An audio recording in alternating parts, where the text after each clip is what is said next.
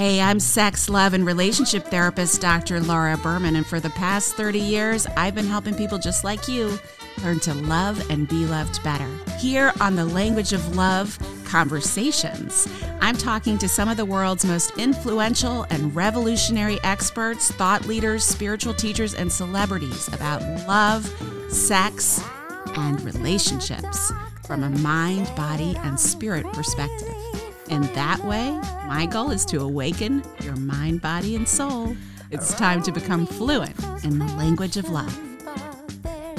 Dr. Scott Lyons is a licensed holistic psychologist, educator, and author of the book Addicted to Drama Healing Dependency on Crisis and Chaos in Yourself and Others. In this episode of Language of Love Conversations, we are getting into it not only what drama addiction is and how insidious it is in our culture, but what's underneath it and what can you do to address it and shift out of drama addiction. If you are someone who it feels like you're always in an argument or always in a crisis or always upset about something or always things are falling apart, or maybe you love and care about someone like that, you are going to love this episode of The Language of Love. Scott Lyons, welcome. Hello. Thank you for having me. It's such a pleasure to hang out with you again. I know. I did your podcast. Now you're doing mine. And I had actually gotten them mixed up. So I had read almost all of your book before I realized that I was actually doing your podcast, not not being interviewed you know, not interviewing you, but being interviewed. but it was cool because I usually, you know, I had read almost the whole book. And I will say this, and I think I said this to you when we spoke on your podcast that I read, obviously, as I'm sure you do. I read, a, I make it a point. I'm not one of those interviewers that doesn't read the book. But like, I hate when people don't read the my book and interview me. I'm just like, yeah, at least read the book you know? at least the cliff notes. Yeah, at least look at the darn thing. Uh, so I read a lot of self help books, obviously, because I'm all about helping people learn to love and be loved better and manifest their, you know, ideal relationships in life. So all the people I interview are in that vein, and I'm reading a lot of self help books, but this was really good. Thanks. It was not, I mean, a lot of they're all decent, you know, and they make some good points, but a lot of it is like regurgitated stuff you could read in any other self help. It doesn't go deeper, it doesn't help you understand how the issues form, which to me is such a big part of resolving the issue that whatever the book is addressing. Yeah.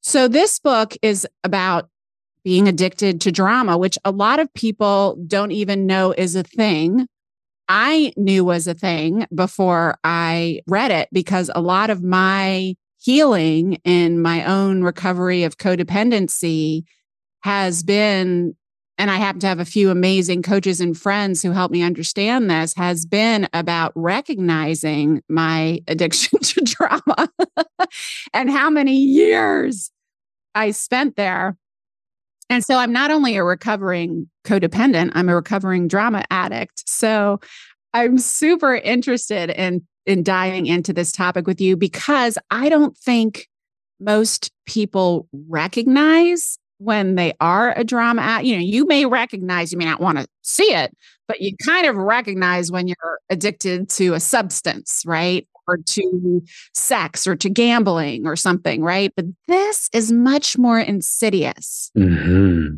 So let's just start there. What is a drama addict? And then maybe we can get into some of the common symptoms and so you may recognize yourself or someone you love there.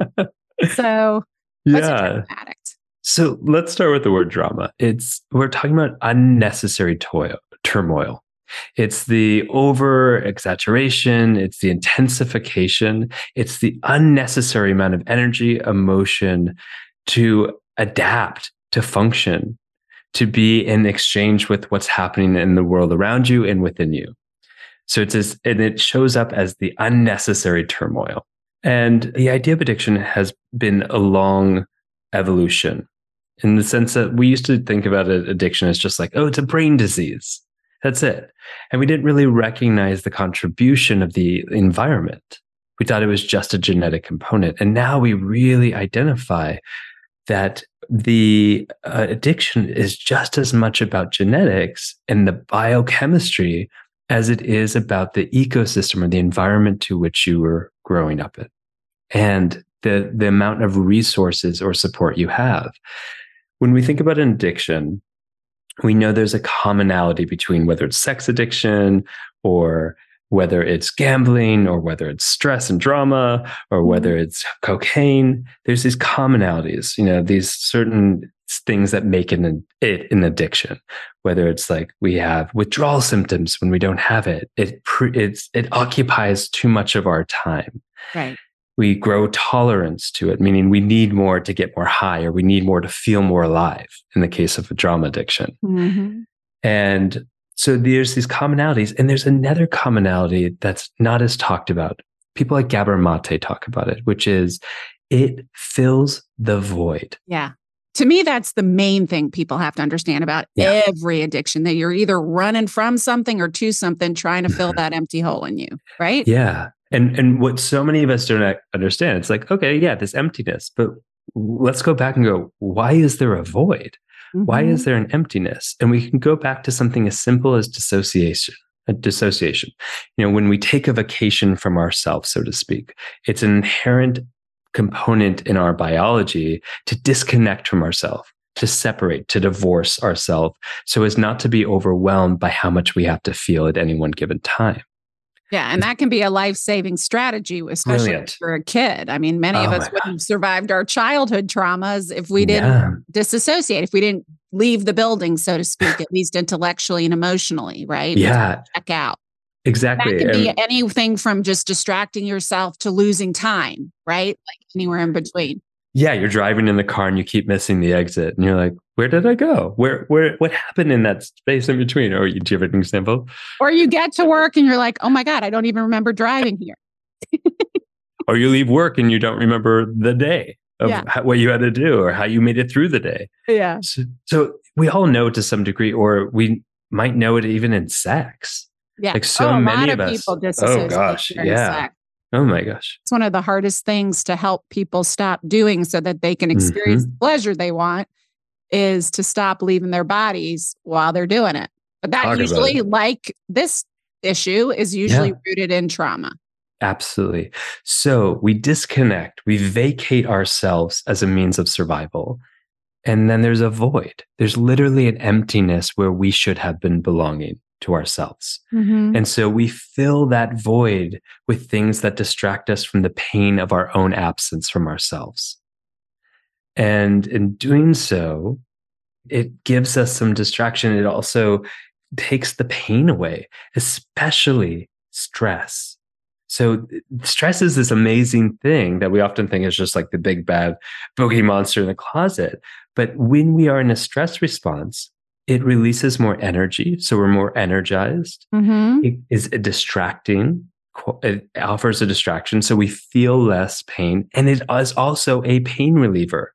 It literally blocks the pain receptors. So we feel less pain, which is what happens when you go for a run and you have that runner's high. Yeah. And so chaos, which a lot of people, and I know, you know, I'm like I said, I'm a recovering addict, but I also know a lot of drama addicts. Mm-hmm. We're going to get into later on how to deal with the drama addicts in your life, not just if you are a drama addict. But I want to just read this thing I highlighted when you were first sort of getting, because I think it's a good summary of what you're just saying of what is a drama addict. And what you write is instead of focusing on their own feelings of unmet needs, a person dealing with an addiction to drama will instead focus on an outside stimulus like situations, events, or people, and they may often feel anxious or bored when things are calm. And so, first of all, they don't necessarily notice they're feeling anxious or bored. They're just uncomfortable with the anxiety or boredom. And then they unconsciously, it's not like they're rubbing their hands together and being like, let's go create some chaos so I don't have to feel so anxious. You know, it's not conscious but then we unconsciously pick a fight or freak out about something or fixate, you know, and there's plenty of drama to fixate in the world right now. We fixate on the drama of the world and we feel that charge and that drama. You know, I've been noticing my addiction revitalizing itself in the midst of current events, right? I have to be really careful about that. But some of the common symptoms, you talked about one of them, which is disassociation, right? And this, and often this feeling of numbness, which can come with disassociation or just with trauma in general. There's often, I think, a feeling of uh, dread, right? Like the other shoe's about to drop, something really bad is going to happen. I, you know, and then this feeling of like being alone in the world, like no one's there for you, uh, or everyone's abandoned you, or it's all up to you, or you're shouldering all the burden and this is a big one that I didn't notice as much in myself because I'm in myself, but I notice in other drama addicts is that they use a lot of this terminology like, you know, never, like lots of extremes. It's the best, the best thing I've, I've, you know, or this is the worst thing that's ever, you know, there's these extremes in their vocabulary and the way they're experiencing the world. Yeah.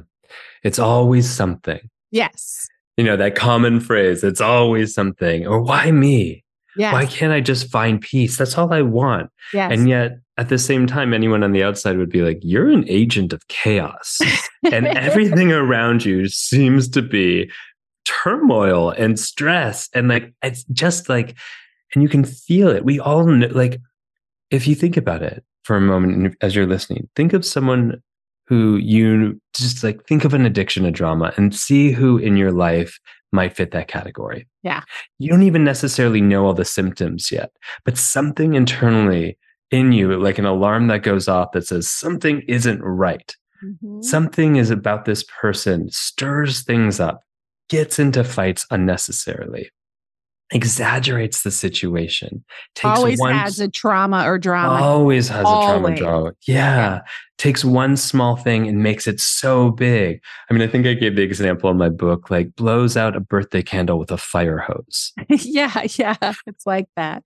You know, it's just like, and you can feel the dissonance between how much energy and attention and emotion is necessary and how much is used. And there's a big difference yes. between those two when you're observing on the outside from the inside. It makes sense. It feels like the extreme amount of energy, the heightened attention and exaggeration of your emotions feels so right and justified. It feels like yes. it's exactly the amount. Exactly it, right. Oh yeah. yeah. It feels totally normal justified. the addict yeah. and justified. And you know, it's interesting. We're gonna I want to get into now. We're gonna in a little bit also because I think it's important, at least it helps me, not just as a therapist, but as a human being to understand the underpinnings, right? Like people who are drama addicts are not loser a-holes that you should, you know, that don't deserve love or, or, are troublemakers or chaos bringers, although often they're treated that way it, it's rooted in you know trauma disconnection unmet needs and we'll we're going to talk about that but i want to get into relationships first because you know that's my favorite subject. But you know i'm just thinking like uh, there's i have a girlfriend of mine and this was something interesting that happened after sammy died right? So when we have these big tragedies or these big things that break us apart reconfigure like the butterfly, right? The caterpillar turns to mush, complete and utter mush, right? And then we reconfigure and often into ultimately a metamorphosis and a beautiful butterfly that's very different and more self actualized. But in that process, I was so, and still am in many ways, so raw. Like, mm. like the, my emotional sensory system was outside my skin. Mm-hmm. And I was always someone, even after, and my husband would often call me on this. He's like, Have you ever noticed that so many of your friends are hot messes? Like from the time this was my codependency at work, right? From the time I was little, I was attracted to and attracted to broken little birds and people who were struggling because I could help them. And that mm-hmm. was also how I got love. I mean, this was not conscious, but it's how I got love and safety in relationship because I had this false story that if you need me, you won't leave me, right? That's a hmm. common mm. codependent story. So I was always attracted. And also, I find people who have had struggles in life are deeper and more multi layered and are interesting and compelling. And so I'm attracted to them for that reason. But unconsciously, the wounded part of me is attracted to them because I want to help and I want love and I want to give love. So I have a lot of friends who have a lot of drama in their life. Many of them you know, have slowly, it's, you know, I've cleared the slates over the years and, and kind of called, made space for more self actualized, whole souled people, right? But I still have a lot of friends that, you know, could fit this description. And one in particular, I is a really old, beautiful souled friend who, you know, is probably like 30 years we've been friends. And I could no longer talk to her really. Like I really shut her out of my life during this time of grief. And she was really hurt by it, understandably so. And I had to, I didn't have the words that I, if I'd read your book, I probably would have. But all I said to her is there is so much drama in your life. There is always such a crisis. And I am so raw, I couldn't handle it. I couldn't help you. I couldn't handle it. And also, I was seeing that a lot of what she was like, oh my God, this was a, you know, what she was in these chaos things about were like, okay, so your ex husband is being a jerk. Like my kid is dead, you know, or okay, so your car is broken down and there, you know, you're upset about it. Who gives a shit? You know, like sort of my threshold for empathy was really different. Yeah. It's just yeah. on me, right? Yeah. That part is on me. And I, you know, have moved through that. I think that's a natural part of grief especially after, you know, a big or any trauma after a big trauma. But I had to have that conversation with her. It did not go well for her. You know, it did not go well to, and I tried to be as, I mean, I wasn't mean about it, but I was trying to explain why I had to withdraw. I want to talk about, first of all, how drama addiction plays out in mm. relationships, right? And I know you talk about how the water is kind of always simmering and mm-hmm. often empathy is weaponized. I want you to talk about that as well. But mm-hmm. anything mm-hmm. else relevant to what it's like to be in relationship, whether mm. it's a mm. friendship or a love relationship or yeah. a family relationship, because I got a kid who's addicted to drugs, what that looks like. Yeah. I mean, here's what we know for sure is that if the relationship to ourself is in peril, is is so challenging, is so painful, is especially if there's a part of us that is divorced from ourselves, then how are we going to be in relationship to someone else? It's impossible. There isn't an embodied self actualization. There isn't a presence that feels safe to then extend that presence to be in the vulnerable interconnection with someone else. It's impossible. Yeah but play, but we all do it. But we all do it. Yeah. We all we all want it. It's like in the same way, no one wants drama. Like, but we're going to chase the drama to avoid our trauma. Yeah. Like, but we go back to no one wants the drama. It doesn't mean that there isn't a subconscious part of us that keeps manifesting or creating it or seeking it. Right. Or finding any way to stoke the fire to rev up to get that pain relief, to get that distraction, to get that energy that often happens and is needed because when we are divorced from ourselves, there's also not a lot of rejuvenation or energy. When yeah. we're constantly needing to be stressed out, relaxing feels dangerous. Yeah. So we don't get to recuperate that energy. So we need to source that energy from somewhere else. And so we either take it from other people, we involve them in our drama, we rope them in like a tornado, and we siphon off their drama and their reaction, their reaction to the stress, and use it as a battery pack or fuel in our own fire. That's like an energy vampire. Basically. It's like an energy vampire. Absolutely. So there's no sense for that individual that relationship equals safety. And so, they probably never had that experience. No, it's yeah. too dangerous. It I can tell you from personal experience, it feels dangerous to have a intimate connection with someone. It's going to be taken away at any moment. That shoe is going to drop. Yeah. And so what do we do when there's too much connection? We blow it up. We don't want to, but we do. We find and we nitpick all the things that are wrong with them. Yeah. Or we start controlling them, or we get upset over something they did and create all this drama, or we're then we get deemed high maintenance or too difficult or impossible to please or too, too, too of something, which often we are.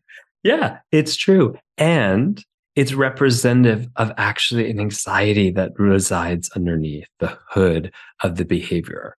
And that's the thing that like it's really hard to be empathetic to someone who's addicted to drama. You're like, why are you sabotaging us? Yes. We could have something so good. Why? Why are you doing that? And it's like they have to for their own sense of preservation. It gets too close. That vulnerability happens, and they suddenly an alarm goes off that says, I could be annihilated. Mm. If I let my guard down, I'm going to come back into that trauma. I'm going to be traumatized. I had a, a woman I worked with years ago, and we were doing a practice called quietude, which is entering into layer after layer of settling and stillness. And what happens for so many of us who are addicted to stress, addicted to drama, is we source things that keep us revving. So we start to relax, and it's an alarm system goes off that I call the revving reflex. And we source material just in stressors to start to bring us back up to a level that maintains our hypervigilance, that prevents us from being too susceptible to being attacked, to being annihilated, to being re traumatized. And the same is true in relationship. The thing about relationships is that we can have co regulation yeah. Like my your presence with me settles me. Every time I see you or talk to you, I go, huh. like yeah. that's part of your gift to the world. And for someone who is addicted to stress, addicted to drama, after some time, I don't even know it. Suddenly I start to feel anxious. I, something feels wrong, but I can't quite put my, I can't quite name it and identify it.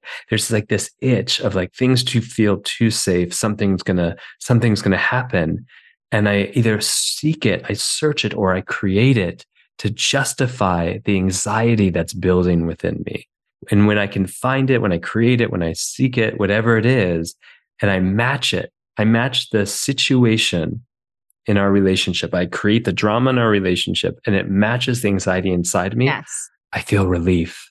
Yeah. Even though the result does not it's, bring relief. No. feeling brings, t- just like any addiction, the drink, the drug brings temporary relief, but then you have the shrapnel.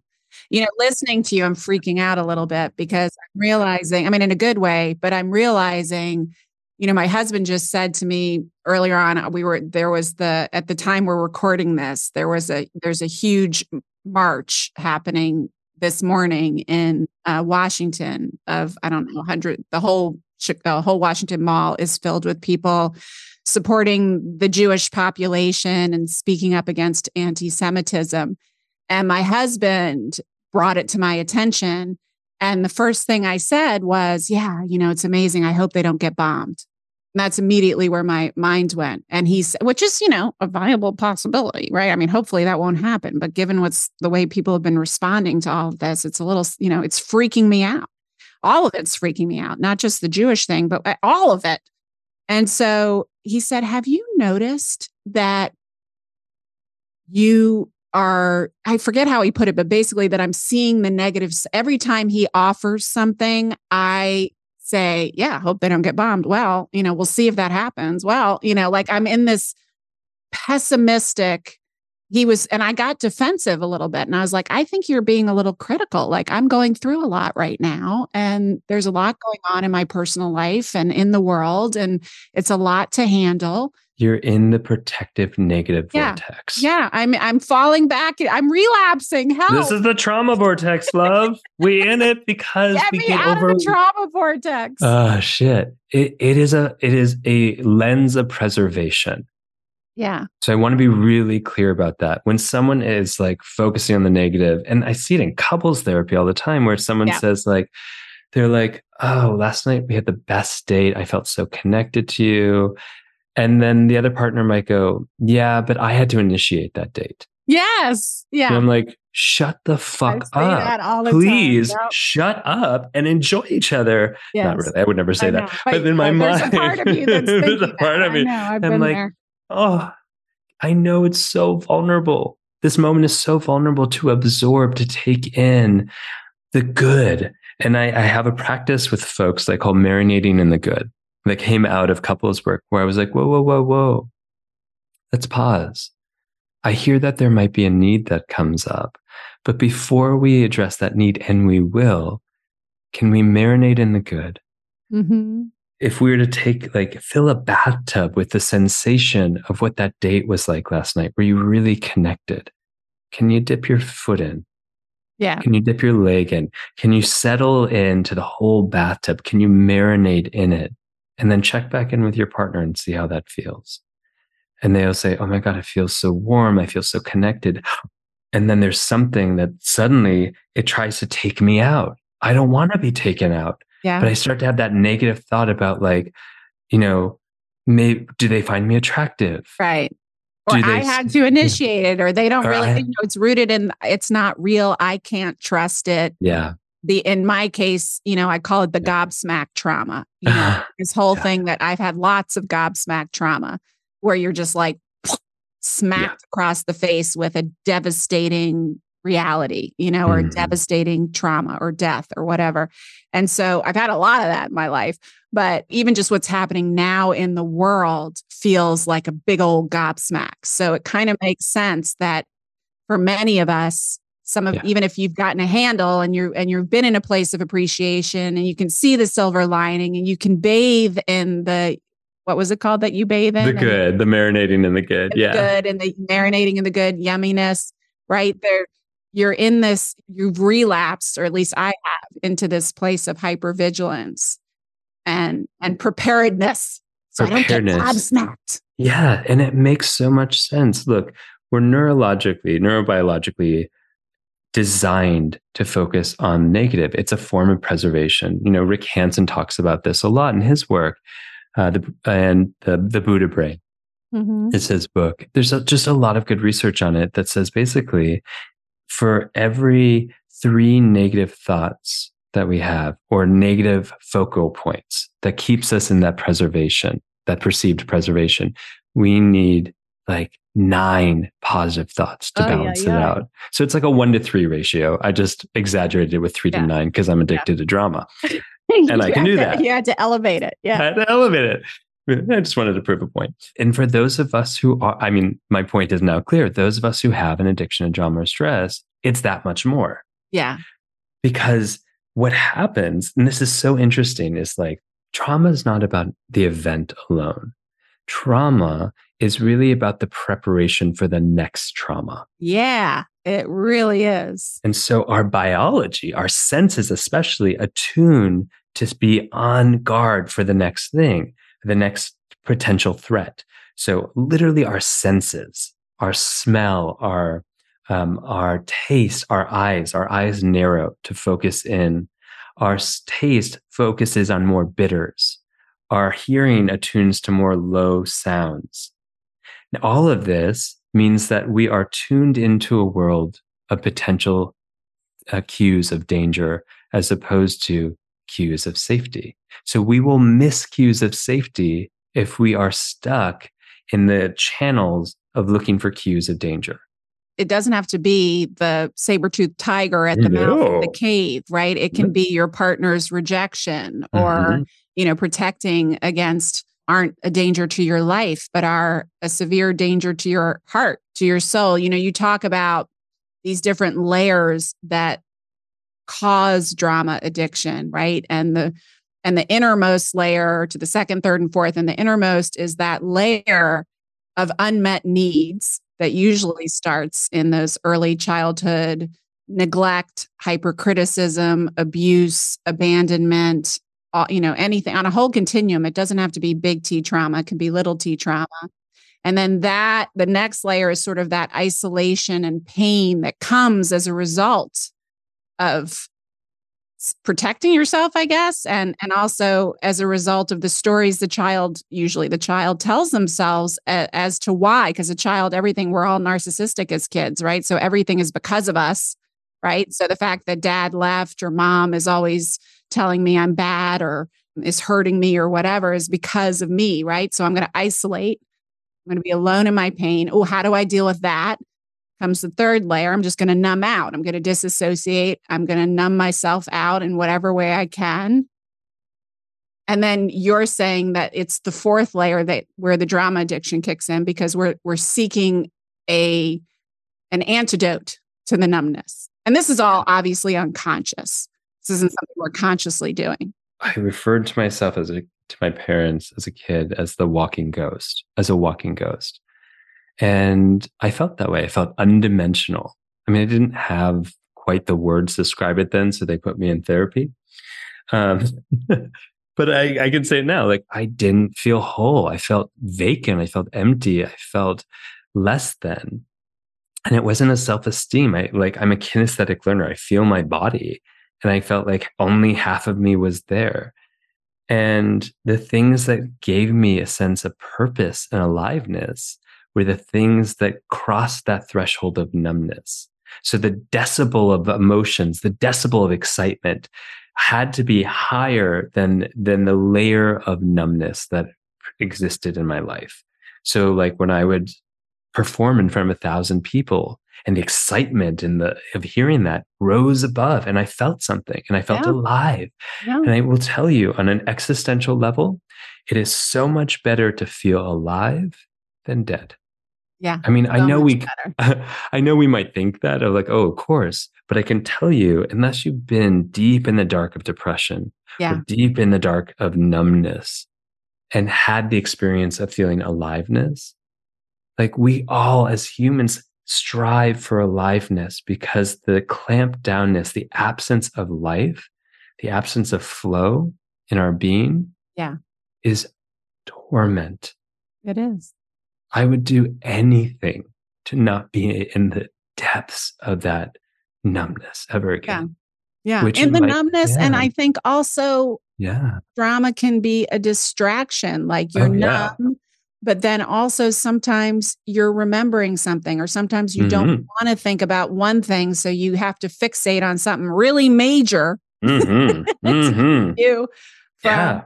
from focusing on the thing you don't want to look at.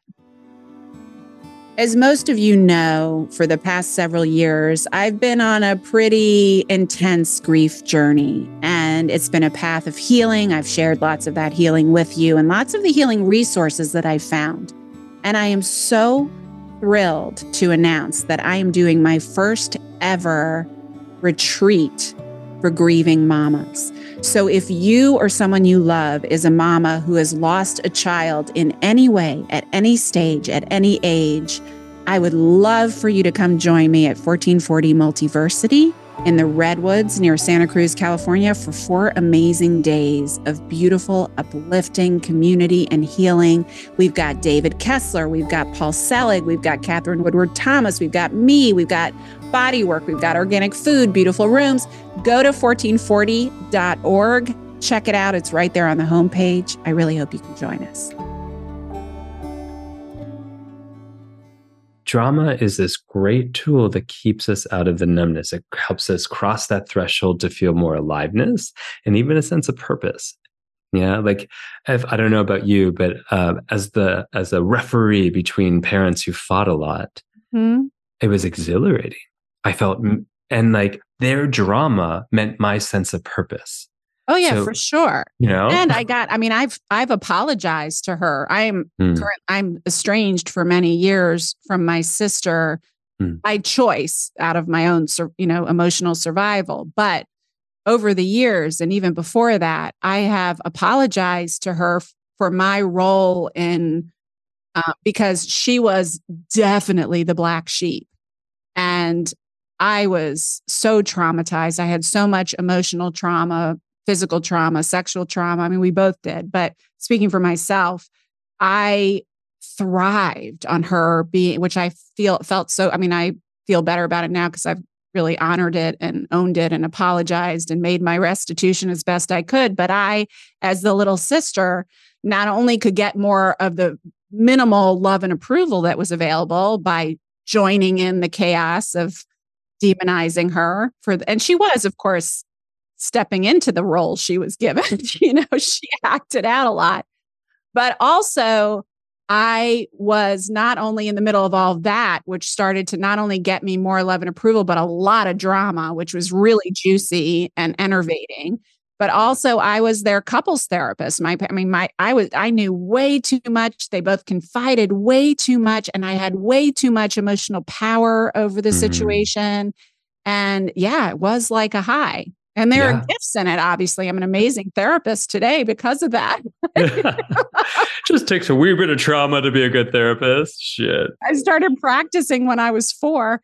But yeah, so it's it's interesting. So let's talk about we've talked about some of the causes and the underpinnings and the way it manifests, but what the hell do you do about it? Like what, Hmm. you know, what are the mile you talk about the milestones of healing and what are what are the some of the milestones of healing, but even more specifically, like what kinds of things help to break the addiction cycle? Yeah. Well, I think the first is well, let, let's talk about you know breaking our own addiction to drama or stress from ourselves. Yeah. And then how the hell do we get space from those who are in Yeah. their pattern? Right. because that's intense too. yes. You know, Yes. uh, and we, yeah, we'll talk about it. So, from the personal side, it's like recognize first where it's present. And that's not easy. That's actually probably going to be the hardest thing because we will do so much to justify our reactions.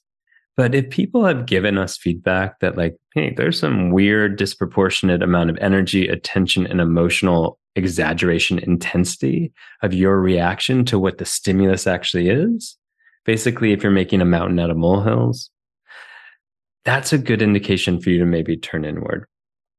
And one of the things I invite people to start to recognize is what happens when you start to settle? What happens when you start to feel calm? How comfortable is boredom? And that's when we start to get into the material and what I call revving.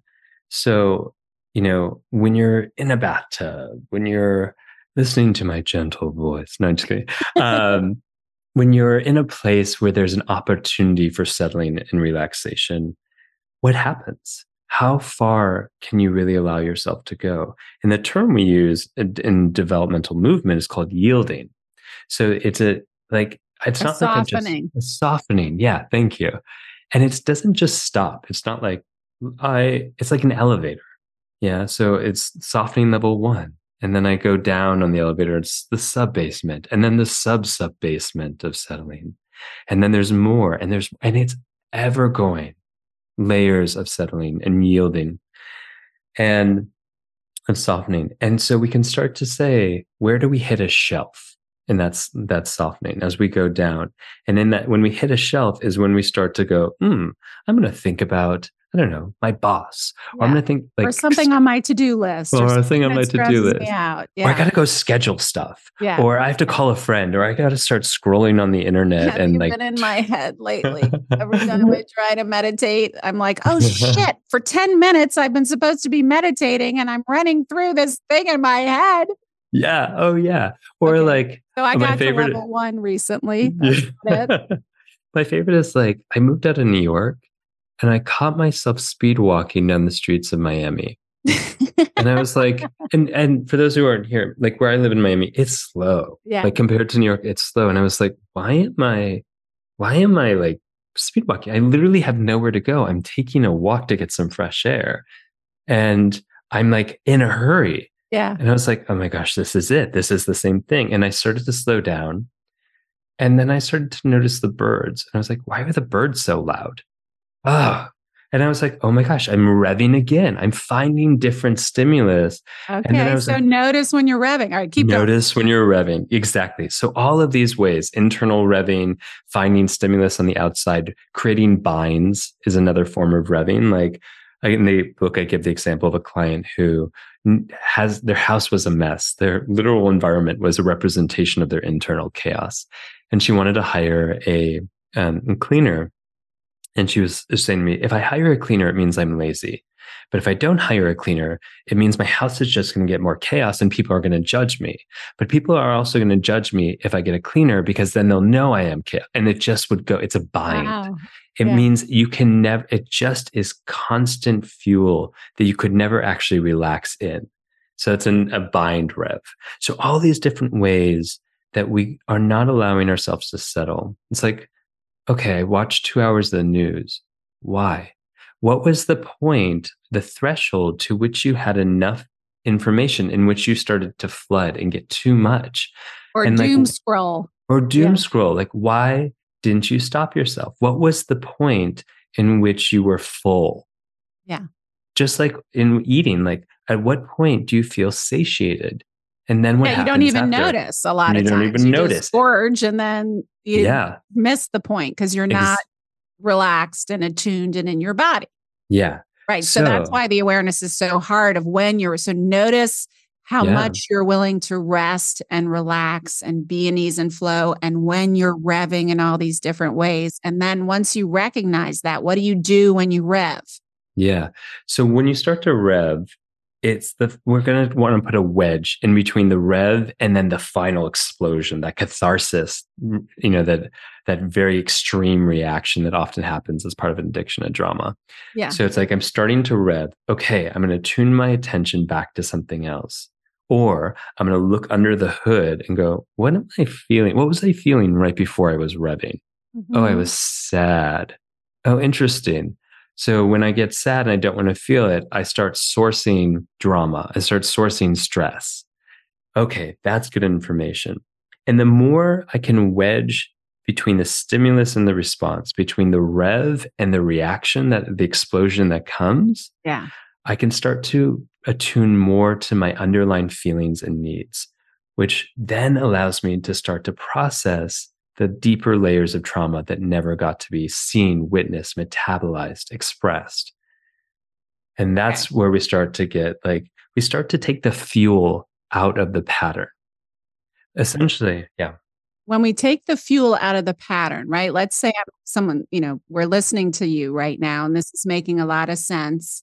And, you know, obviously a coach, a therapist, someone who, you know, when we'll, and I'll ask you for what to look for in, in a supports, you know, a clinical support. But what are some things that like anyone could do? You know, I know you're a huge fan of somatic experiencing, and that's a big part of your work. Like, what are some specific strategies that we can start implementing into our lives when we know and obviously this is not to replace awareness and exploration but just as a maintenance or as a Mhm. survival strategy to stop to shift out of the rev what are some strategies that work Oh gosh, there's so many, and there's a, a whole appendix in the book of them too. Yeah. One that comes to mind right away, and we can think about this in relation to what you were talking about, is I do what's just called a step back technique, which is I start to notice I'm revving and I locate the source that I'm using. Okay, it's the news.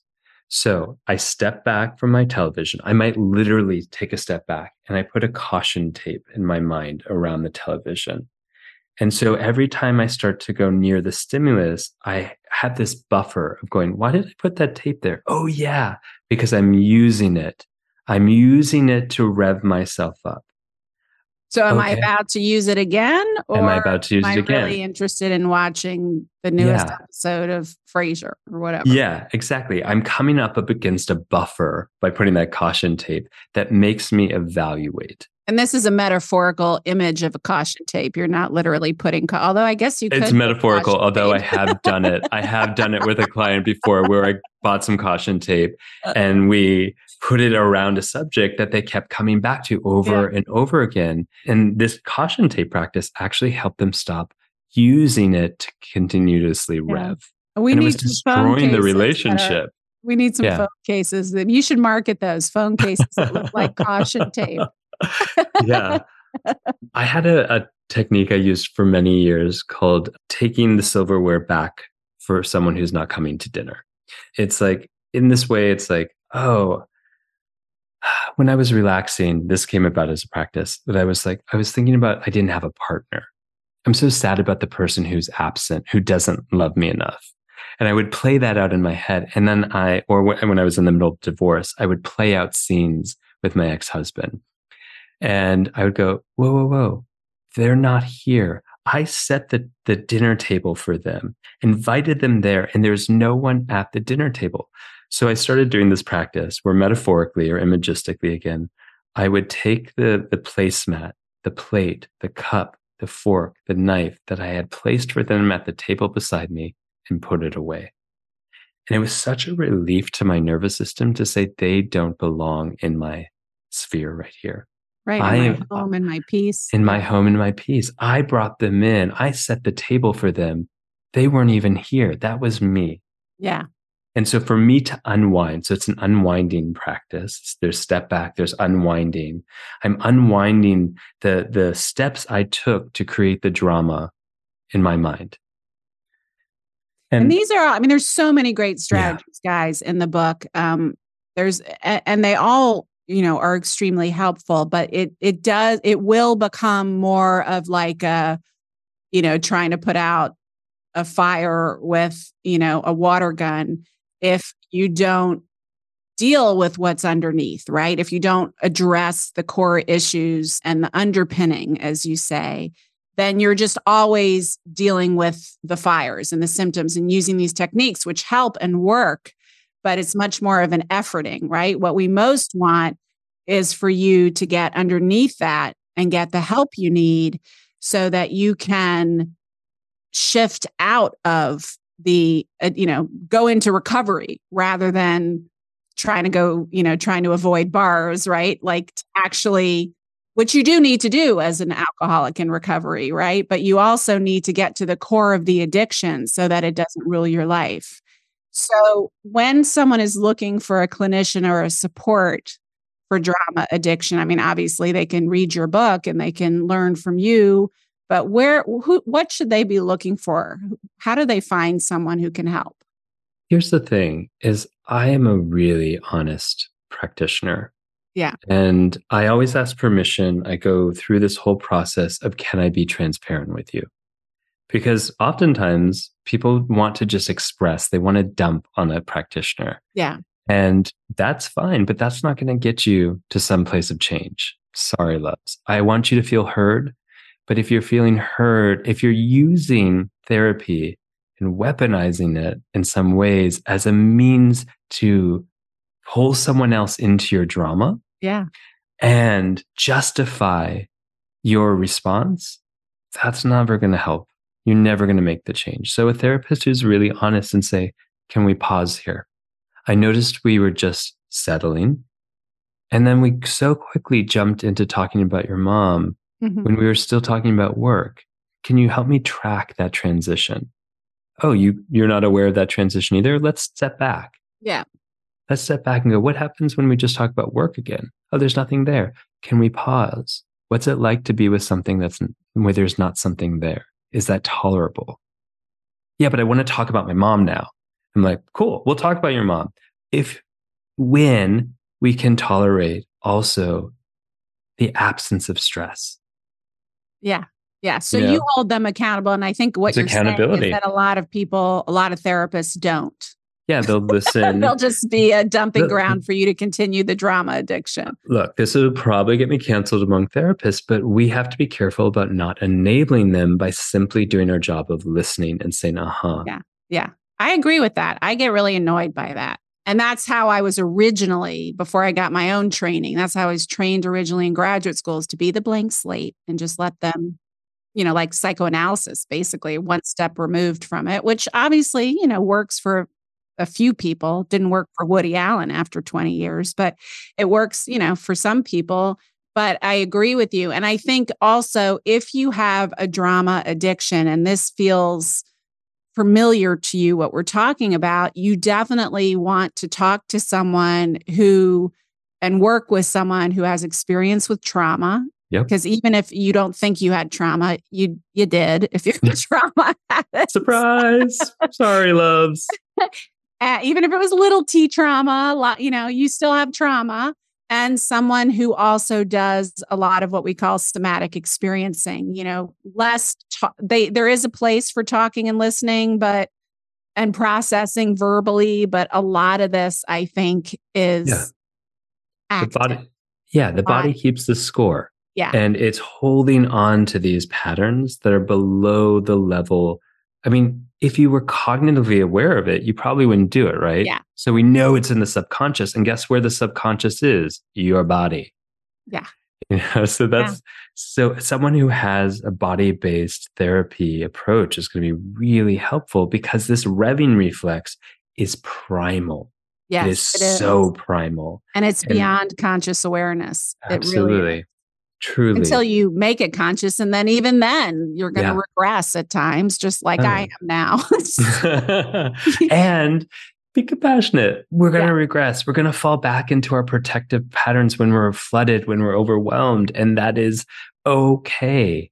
And this is where we have like great resources like your husband and say, Hey, love, oh, something feels older and familiar in this approach. Can we, can we do a check-in? Like, are you feeling overwhelmed? What's Yeah. under the hood of that overwhelm? How are you? Well, you call me love. me. You just call me. He calls you out. He's a little more straightforward. Yeah. What the fuck? What's going on with you? Yeah, I mean, he's nice about it, but he's like, have you noticed? You know, Have you noticed? Yeah. Or have like, you noticed you're a total bitch? No, he doesn't. yeah. that, but that's Or- the implication. Or my favorite. I have this story that it feels a little more negative with you than yeah, usual. yeah, yeah. Curious what's going on with you. You know, you could always Yeah. do that approach. Because here's the thing is someone who's addicted to drama is not going to see themselves more than the victim of the experience. And that's part of the why what makes it so hard is because they can pull people in, they can justify it, they can find all the evidence they need to make the issue, the source of the issue about someone else. Yeah. You know, But for me, it's the gobsmack trauma. But I'm thinking like of this friend. For her, I think it's empathy trauma. Like she, and it's not conscious, but she has found not only does it distract her from other pain, she can elicit empathy, which she didn't get enough of growing at all Oh, yeah. growing up. Yeah. So if you're in a drama or trauma and you've learned, you may exhaust people eventually, but if you've learned that people are like, oh, you're so strong. You're so, you know, I'm so sorry you're going through so much. It's like soothes that little one in you who never got that. Yeah, yeah, for sure. You know, when drama is the currency of love or chaos is the currency of love in your family, guess what you're mm-hmm. going to do to feel loved with when you're an adult? So if I got the most attention when I was sick or something was wrong, Me too. guess what? I'm going to replicate that unconsciously in my adult, in my teenage years and my adulthood. Say, I feel lonely. What do I do? Oh, yeah, I'm going to go get ill. I'm going to make myself, I'm going to overschedule myself so much until I'm ill. And then I'm going to call my mom and then she'll love me. Yeah. And this, once Oof. again, guys, told this conversation is happening beyond your conscious awareness. So Oh, yeah. not saying that you're intentionally having this or consciously having this thought process, but that's what your unconscious mind Yeah. is doing. So when you love someone or are in relationship with someone and and you're listening to this and you're like, oh yeah. that- That's that- my mom. uh, That's my sister. mom, my friend, my sister, brother. my kid, whatever, my Yeah. brother, my husband, whoever. Mhm, right? mhm. Drama knows no gender. Let's be very clear about yes. that. No age, no gender, nothing. No age, no gender. What do you recommend? I mean, obviously, one of the things you already recommended, you know, is to kind of gently and lovingly call them to consciousness if you can. But what else beyond that? Yeah, let's just say the first response to that is not to necessarily cut off the relationship. I would say that is a possibility. And it's not that I'm going to poo poo it because I've had to do it. You've had to do it. And it's okay. It's not a first choice. It's not a first choice. And, you know, so there's a lot of other pieces in between, which is to say, like, maybe you create a little more boundary of going, like, okay, let's say my best friend, Alex, is constantly in some drama, constantly overscheduling himself and then complaining about it. And there's just no space. He's taking up all the air from the room. And it's always something and there's exaggerated language and it's like and here's the news today and i i'm part of this etc and i'm gonna go I'm like and he calls me and he goes i need to go on a walk with you i'm like cool i have 20 minutes i have a 20 Mhm. minute window for you normally i know in the past i've given you an hour two hours three hours today i have 20 minutes for you and by the way we're going to do it outside I'm not going to sit, I, I'm not going to be cornered in a room with you. I'm not saying I'm not going to be cornered, but I really need to do it outside and I need to do it while moving. So we have some type of public area, we have space You so have that I- as they're trying to, yeah, as they're trying to pull me into their drama, I'm focusing on the trees that have roots and I'm connecting to them as opposed to the drama. so you don't out of my get sucked into the vortex. Yes. so that I don't get sucked into the vortex. Such an important thing because drama, stress is the most contagious body state there is. you know, emotions are contagious. We know That's that. why I couldn't be around my, My- beloved friend I, because it was Yeah. it's contagious, and I already had contagious. lion's share I was dealing with on my own, right? So yeah, that makes total sense. And we know this. It's called stress contagion. So examples are like someone is doing a public speech on a stage. Everyone in the audience who watched that person had the same heart rate response, the same cortisol response as those who were on the stage. Mhm. Yeah, we know That's so that important to recognize. Yeah, it's entrainment. It's it's absolutely Mhm. been proven scientifically that that is what's happening. So addiction to drama is contagious. So you Yeah. got to do your work to keep grounded, to keep anchored. If you need to do a cleaning ritual after you're with that person, like I wash my hands after I'm with a patient or a family member who has a lot of drama, Yeah. I go back and I wash my hands again. I keep imagining that sense of the tree rooting, same in my body. I'm not Mhm. going to get pulled into their vortex. And when I feel like I don't have the strength, I'm going to walk away. I'm going to say, I'm going to see you tomorrow. I'm going to see you in 20 minutes. Or I say, oh, I have a meeting I forgot to, uh, that I have to get to. I'm going to remove myself enough and and say, I love you. I'm going to see you later. And I recuperate and I take care of myself. and I'm not saying I'm at this point with my friend or with anyone I'm even thinking of, but I'm just imagining how bad this can be for people. At what point is it too much work to ground and, and, you know and protect yourself and wash it off and make sure like at what point are you just like this I mean obviously if they're part of your family or you deeply love them you're going to you know try to always keep them in your life and manage it. But at what point do you say dude like i can't handle this anymore. You got to do something about this. I can't live this way anymore. What time do you at what point do you just sort of and obviously it's different for everyone but how do you recognize that threshold?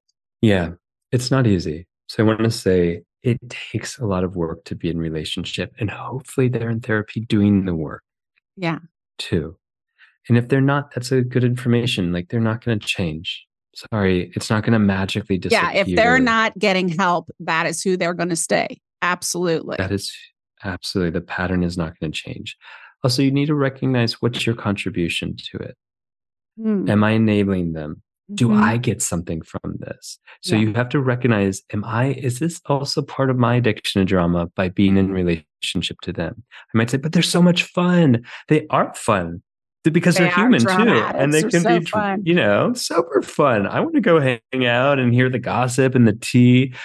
But if you cross them, you're on the other side of it so easily. And so recognize what is your contribution, what is your need in relationship to them.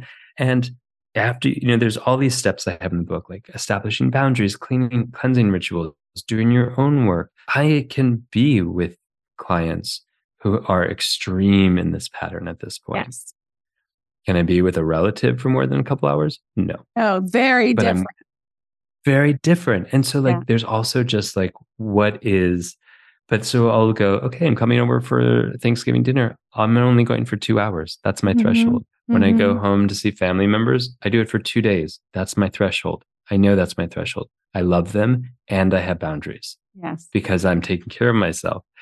And if I can't maintain my boundaries, if I can't ground, if I can't do, in doing my own work, if I can't do it and I'm still getting hurt, then it's okay to walk away. A walk away doesn't have to be permanent. right you can just take a Yeah, break noth- and re re I can take a break. calibrate Yeah. Yeah. And I and I also will say something. Hey, I know it's not your intention, but I'm feeling like there's so much going on right now that I can't be there for you in the way that I wish I could be. I need to go do like a week's retreat of just re-energizing me, or it might be two weeks, or it might be a month, Yeah. so that I can come back. And if there's room for it, I just want to say, like, I notice sometimes things feel heavier than they might need to be. It's really that there's a lot of intensity, and what I want for both of us is more ease in life. And I'm seeing this great therapist. You might want to see someone too. You know, there's lots of Yeah, ways that, was, that was a good I- model. Good model. was a good model. to get your Thank friend you. into therapy. Yeah, or your lover. Yeah, I will say direct, like, hey, boo, I think you're addicted to drama will never work.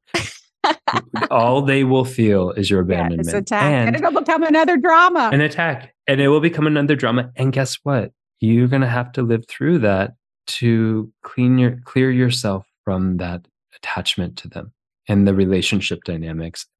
And and so like sometimes there's a lot of work about what it is to process your own guilt around walking away from someone who's hurting you. Yeah. And drama addicts are very attracted to codependence, and codependents mm-hmm. very attracted to drama addicts. So, and we codependents often are drama addicts. So, yeah, it's an it's a beautiful opportunity for healing. Let's just put it that way for all parties involved. Scott yeah, Lyons, thank you. Yeah, go ahead. What were you going to say? Oh, I just said I agree. It really is. Like if we if we look at this not as something to shame people with or shame ourselves with, but as an opportunity for some really deep healing. I think because it's so prevalent. It yeah. is just so prevalent. Check out any, you know, the internet, check out the news, check out all these ways in which an addiction to drama is not just our own anymore. It's also being kind of oh, pushed on us. Yeah. By society. Sure. Makes a lot of money, yeah. drama. By you know, like my old pacing, like running through New York, which is like, you know, it's running through Miami, but it's walking through New York, that type of yeah. pacing, that urgency culture is prevalent everywhere now. Yeah, it is. And so I just want to say it is so beautifully said. All of this is not to shame, it's an opportunity to come home to ourselves and to heal. Beautiful. Thank you so much. The book, guys, is Addicted to Drama Healing Dependency on Crisis and Chaos in Yourself and Others. So much good understanding of the underpinning of it, that not only what we've explored here, but much more of it in the book, as well as tons of tools and techniques and strategies. So we'll have that in the show notes as well as any kind of links. And we thank you so much. Thank you for the work you do in the world. Thank you for shining a light on this insidious drama addiction that almost all of us seem to be, be the effect of and showing us light in the path to healing. I'm so grateful. Thank you so much.